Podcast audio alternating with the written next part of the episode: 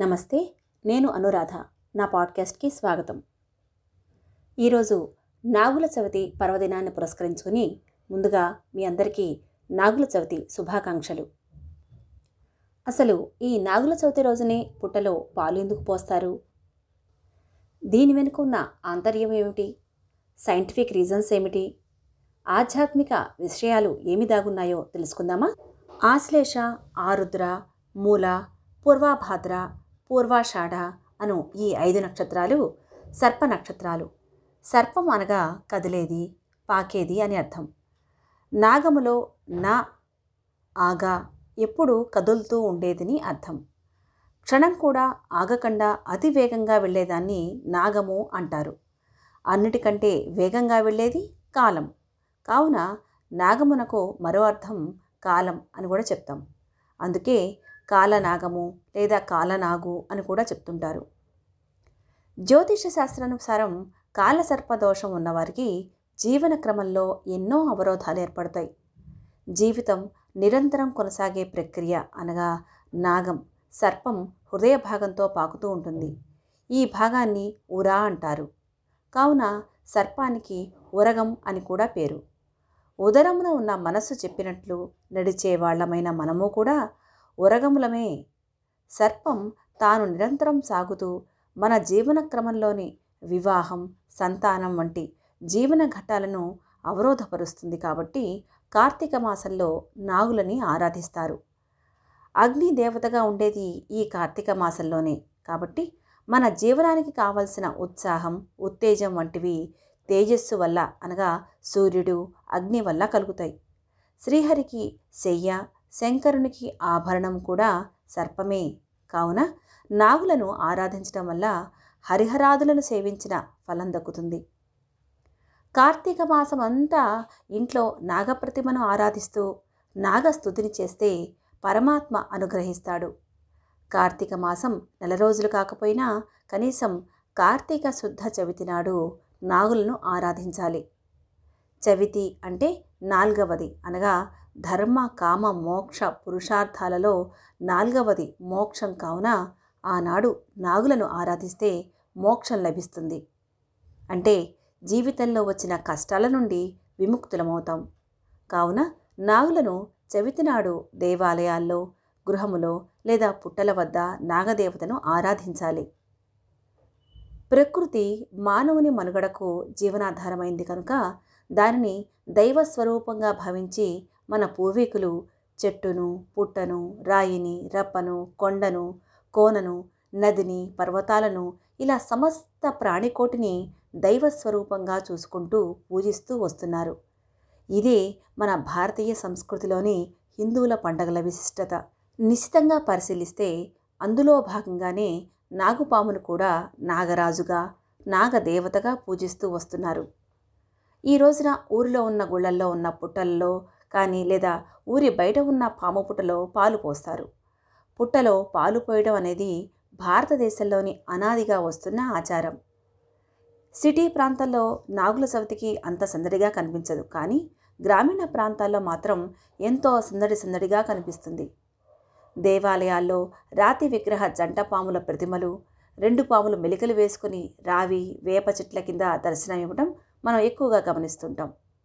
చవితి నాడు సర్పాలను పూజిస్తే సర్వరోగాలు, వైవాహిక, దాంపత్య దోషాలు, గర్భదోషాలు పోయి ఆరోగ్యవంతులవుతారని భక్తులు విశ్వాసంతో పూజిస్తారు.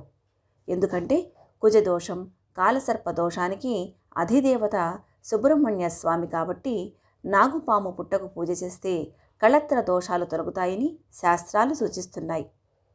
ఇవి రైతులకు కూడా ఎంతో మేలు చేస్తుంటాయి. ఈ పాములు భూమి అంతర్భాగమందు నివసిస్తూ భూసారాన్ని కాపాడే ప్రాణులుగా, సమస్త జీవికోటికి నీటిని ప్రసాదించే దేవతలుగా తలిచేవారు. ఇవి పంటలను నాశనం చేసే క్రిమి కీటకాదులను తింటూ పరోక్షంగా రైతుకు పంట నష్టం కలగకుండా చేస్తాయి. అలా ప్రకృతి పరంగా అవి మనకు ఎంతో సహాయపడుతూ ఉంటాయి. భారతీయ సనాతన సాంప్రదాయాల్లో జంతు పూజ ఒకటి. ఈశ్వరాంశ ప్రతి ప్రాణిలోనూ వ్యాపించి ఉన్నదని ఉపనిషత్ ప్రబోధం. పురాణ ఇతిహాసాల్లోని గాథల్లో సర్పాలు వివిధ సందర్భాల్లో ప్రత్యక్షమవుతాయి.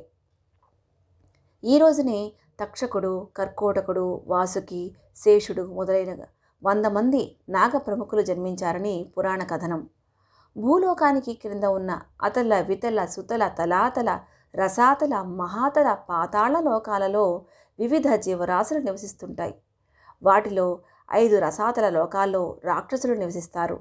చివరిదైన పాతాళ లోకంలో నాగులు ఉంటాయని చెప్తారు. నాగ ప్రముఖులందరూ అక్కడ ఉంటారు. ఈ రోజున నాగులకు ఆహారం అందజేస్తే నాగదోషం సహా మొదలైన దోషాలు తొలగిపోతాయి. కద్రువ నాగమాత, మహావిష్ణువుకు శయ్యగా అమరిన ప్రాణి ఆదిశేషువు, సర్పం పరమశివుడి కంఠాన మనోహర ఆభరణం, సూర్యభగవానుడి రథానికి సర్పమే పగ్గం, అదే ఆకాశం మధ్య వెలసిన కుజగ్రహానికి కుదురు, భైరవుడి భుజంపై వేలాడే యజ్ఞోపవీతం సర్పమే, శనిదేవుడి చేతిలోని ఆయుధమూ అదే. సర్పమే మంధర పర్వతానికి కవ్వపు తాడుగా మారింది. దేవతలకు రాక్షసులకు సముద్ర మథన సమయంలో సహాయకారిగా ఉపయోగపడింది. దంపతులకు సంతానం కలగకపోవడానికి ప్రాచీన ఆధునిక వైద్యశాస్త్రాలు పలు కారణాలు చెప్తుంటాయి. సర్పదోషమే కారణమని భావించిన వారు లేకపోలేదు. వీరు రామేశ్వరం వెళ్ళి నాగప్రతిష్ఠ చేయడం రివాజు. అక్కడికి వెళ్ళలేని వారు తమ గ్రామ దేవాలయ ప్రాంగణాల్లోని సర్ప విగ్రహాల్ని ప్రతిష్ఠించే పద్ధతి కూడా ఉంది. మన ప్రాచీన దేవాలయాల చుట్టూ శిథిలమైన నాగ విగ్రహాలు ఇప్పటికీ దర్శనమిస్తుంటాయి. వర్షాకాలంలో పాములు పుట్టల్లో నుంచి బయటికి వచ్చి సంచరిస్తాయి. అందుకే శ్రావణ మాసంలో సైతం నాగపంచమి పేరుతో పండుగ చేసుకుంటారు. పుట్ట వల్ల భూమిలో తేమ పెరుగుతుంది. పంటలకు ఇది ఎంతో అవసరం. పంటలకు మూలం పాములే కాబట్టి రైతులు వాటిని దేవతలుగా భావిస్తుంటారు. పంటలు ఏపుగా పెరిగే కాలంలో కార్తీక శుద్ధ చవితి నాడు మనం నాగుల చవితిని పర్వదినంగా ఆచరిస్తున్నాం. పాములకు ప్రాణదానం చేసిన ఆస్తికుడి కథ భారతంలో ఒకటి ఉంది. ఇతడు జరత్కారువు అనే నాగజాతి స్త్రీకి జన్మిస్తాడు. జనకుని పేరు జరత్కారుడు. చిన్నతనంలోనే సకల విద్యలు నేర్చుకున్న ఆస్తికుడు గొప్ప జ్ఞాని అవుతాడు. పరీక్షిత్తు పాము కాటు వల్ల మరణిస్తాడు. ఇందుకు ఆగ్రహించిన అతడి తండ్రి జనమేజయుడు సర్వసర్పజాతి నాశనం కావాలని సర్పయాగం ప్రారంభిస్తాడు. ఎక్కడెక్కడి నుంచో పాములు వచ్చి ఆ యాగాగ్నిలో పడి మాడిపోతాయి. మిగిలిన సర్పాలు తమను రక్షించుకోవాలని జరత్కారువును ప్రార్థిస్తాయి.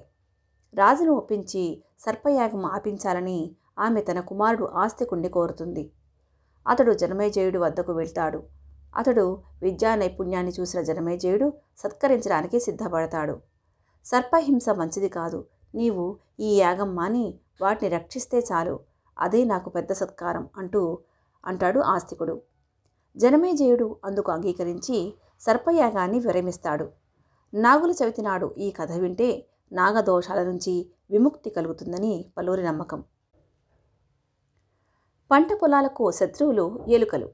వాటిని నిర్మూలించేవి పాములు.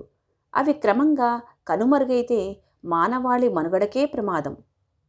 నాడు ఆస్తికుడు వంటి విజ్ఞాని ప్రబోధం వల్ల జనమేజయుడు ప్రభావితుడయ్యాడు. అదే ఉద్బోధతో మన కర్తవ్యాన్ని గుర్తు చేస్తుంది ఈ నాగుల చవితి పండుగ. ఈ నాగుల చవితి నాడు నాగేంద్రుని శివునికి వాసుకిగా, విష్ణువుకు ఆదిశేషుడిగా తోడుకుంటాడు. కాబట్టి ఈ చవితి రోజు విశ్వాసం గల భక్తుల పూజలు, నైవేద్యాలు సమర్పిస్తే సర్వరోగాలు పోయి సౌభాగ్యవంతులవుతారని భారతీయుల నమ్మకం. ఆధ్యాత్మికంగా యోగాపరంగా చూస్తే ఈ మానవ శరీరం అనే పుట్టకు 9 రంధ్రాలుంటాయి. వాటిని నవరంధ్రాలు అంటూ ఉంటారు. మానవ శరీరంలో నాడులతో నిండి ఉన్న వెన్నెముకను వెన్నుపాము అని అంటాం కదా. అందులో కుండలిని శక్తి మూలాధార చక్రంలో పాము ఆకారం వల్లే ఉంటుందని యోగశాస్త్రం చెప్తుంది. ఇది మానవ శరీరంలో నిద్రిస్తున్నట్లు నటిస్తూ కామ, క్రోధ, లోభ, మోహ, మద మాత్సర్యాలనే విషాల్ని గ్రక్కుతూ మానవునిలో సత్వగుణ సంపత్తిని హరించి వేస్తూ ఉంటుందని, అందుకు నాగుల చవితి రోజున ప్రత్యక్షంగా విషసర్ప పుట్టలను ఆరాధించి పుట్టలో పాలు పోస్తే మానవునిలో ఉన్న విషసర్పం కూడా శ్వేతత్వం పొంది అందరి హృదయాలలో నివసించే శ్రీ మహావిష్ణువునకు తెల్లని ఆదిశేషువుగా మారి శేషపాన్పుగా మారాలనే కొరిగితో చేసేదే ఈ నాగుపాము పుట్టలో పాలుపోయటలో గల ఆంతర్యమని కొంతమంది పెద్దల మాటల ద్వారా తెలుస్తోంది. పాలు స్వచ్ఛతకు ప్రతీక. ఈ పాలను వేడి చేసి చల్లపరిచి దానికి కొద్దిగా చల్లను చేరిస్తే పెరుగు అవుతుంది. ఆ పెరుగును చిలుకగా వచ్చిన చల్లలో నుంచి వచ్చేదే వెన్నను. వెన్నను కాయగా నెయ్యి అవుతుంది. దీనిని మనం యజ్ఞంలో హవిస్సుగా ఉపయోగిస్తాం. అలాగే మన బ్రతుకనే పాలను జ్ఞానమనే వేడితో కాచి వివేకమనే చల్ల కలిపితే సుఖమనే పెరుగు తయారవుతుంది. ఈ పెరుగును ఔదార్యమనే కవ్వంతో చిలుకగా శాంతి అనే చల్ల లభిస్తుంది. ఆ చల్లను సత్యం, శివం, సుందరం అనే మూడు వేళ్లతో కాస్త వంచి తీస్తే సమాజ సహకారం అనే వెన్న బయటకు వస్తుంది. ఆ వెన్నకు భగవంతుని ఆరాధన అనే జ్ఞానాన్ని జోడిస్తే త్యాగము, యోగము, భోగము అనే మూడు రకాల నెయ్యి ఆవిర్భవిస్తుంది. ఇదే సకల వేదాల సారం, సకల జీవన సారం అయిన పాలను జీవనమునకు ప్రతీక అయిన నాగులకు అర్పించడంలోని అంతరార్థమును. దేవ చక్షుష భుంజాన భక్తాన్ పాలయంతి అనేది ప్రమాణవాక్యం. అనగా దేవతలు ప్రసాదాన్ని చూపులతోనే ఆరగిస్తారని అర్థం. పాములు పాలు తాగవనే అపోహతో పాలు పోయడం మానకుండా కొద్దిగా పాలను పుట్టలో పోసి మిగిలిన పాలను నైవేద్యంగా స్వీకరించాలి. పాములకు చేసే ఏదైనా పూజ, నైవేద్యం నాగదేవతలకు చేరుతుందని నమ్ముతారు. అందువల్ల ఈరోజు ప్రజలు పాములను ఆరాధిస్తారు. అనేక సర్పదేవతలు ఉన్నప్పటికీ 12 మందిని మాత్రం నాగుల చవితి పూజా సమయంలో కొలుస్తారు. అనంత, వాసుకి, శేష, పద్మ, కంబాల, కర్కోటకం, అశ్వథార, ధృతరాష్ట్ర, శంఖపాల, కలియ, తక్షక, పింగళ. ఈ ప్రపంచంలోని పాములు ఆకాశం, స్వర్గం, సూర్యకిరణాలు, సరస్సులు, బావులు, చెరువులలో నివసిస్తుంటాయి. ఈరోజు ఈ సర్పాలను పూజించి ఆశీర్వాదాలు పొందుతారు. పాము పుట్టలో పాలు పోసేటప్పుడు ఇలా చెప్పాలి మరియు పిల్లల చేత చెప్పించాలి. నడుము తొక్కితే నావాడు అనుకో, పడగ తొక్కితే పగవాడు కాదనుకో, తోక తొక్కితే తోటివాడనుకో, నా కంట నువ్వు పడకు, నీ కంట నేను పడకుండా చూడు తండ్రి అని చెప్పాలి. ప్రకృతిని పూజించటం మన భారతీయుల సంస్కృతి. మనం విషసర్పం కూడా పూజించి మన శత్రువును కూడా ఆదరిస్తాం అని అర్థం. పిల్లల చేత ఇవి చెప్పించడం ఎందుకంటే వారికి మంచి అలవాట్లు నేర్పించడం ముఖ్య ఉద్దేశం. మనలను ఇబ్బంది పెట్టిన వారిని, కష్టపెట్టేవారిని క్షమించాలి అని తెలపడమే ఇలాంటివి నేర్పడంలో ఉద్దేశం. నాగుల చవితి రోజున పుట్టలో పాలు పోసిన తర్వాత బియ్యం, రవ్వ లేదా పిండిని చుట్టూ జల్లుతారు. ఎందుకంటే మనం చుట్టూ ఉండే చిన్న చిన్న జీవులు ఆహారాన్ని పెట్టడం అన్నమాట. ఉదాహరణకు చీమలకు ఆహారంగా పెడుతున్నాం. పుట్ట నుండి మట్టి తీసుకుని ఆ మన్నును చెవులకు కూడా పెట్టుకుంటాం. ఎందుకంటే చెవికి సంబంధించిన ఇబ్బందులు రాకూడదని. మరి ఇన్ని విశేషాలు కలిగిన ఈ నాగుల చవితి రోజు మీరు పుట్టలో పాలు పోసి ప్రకృతి శ్రేయస్సులో పాలు పంచుకుంటారని ఆశిస్తున్నాను.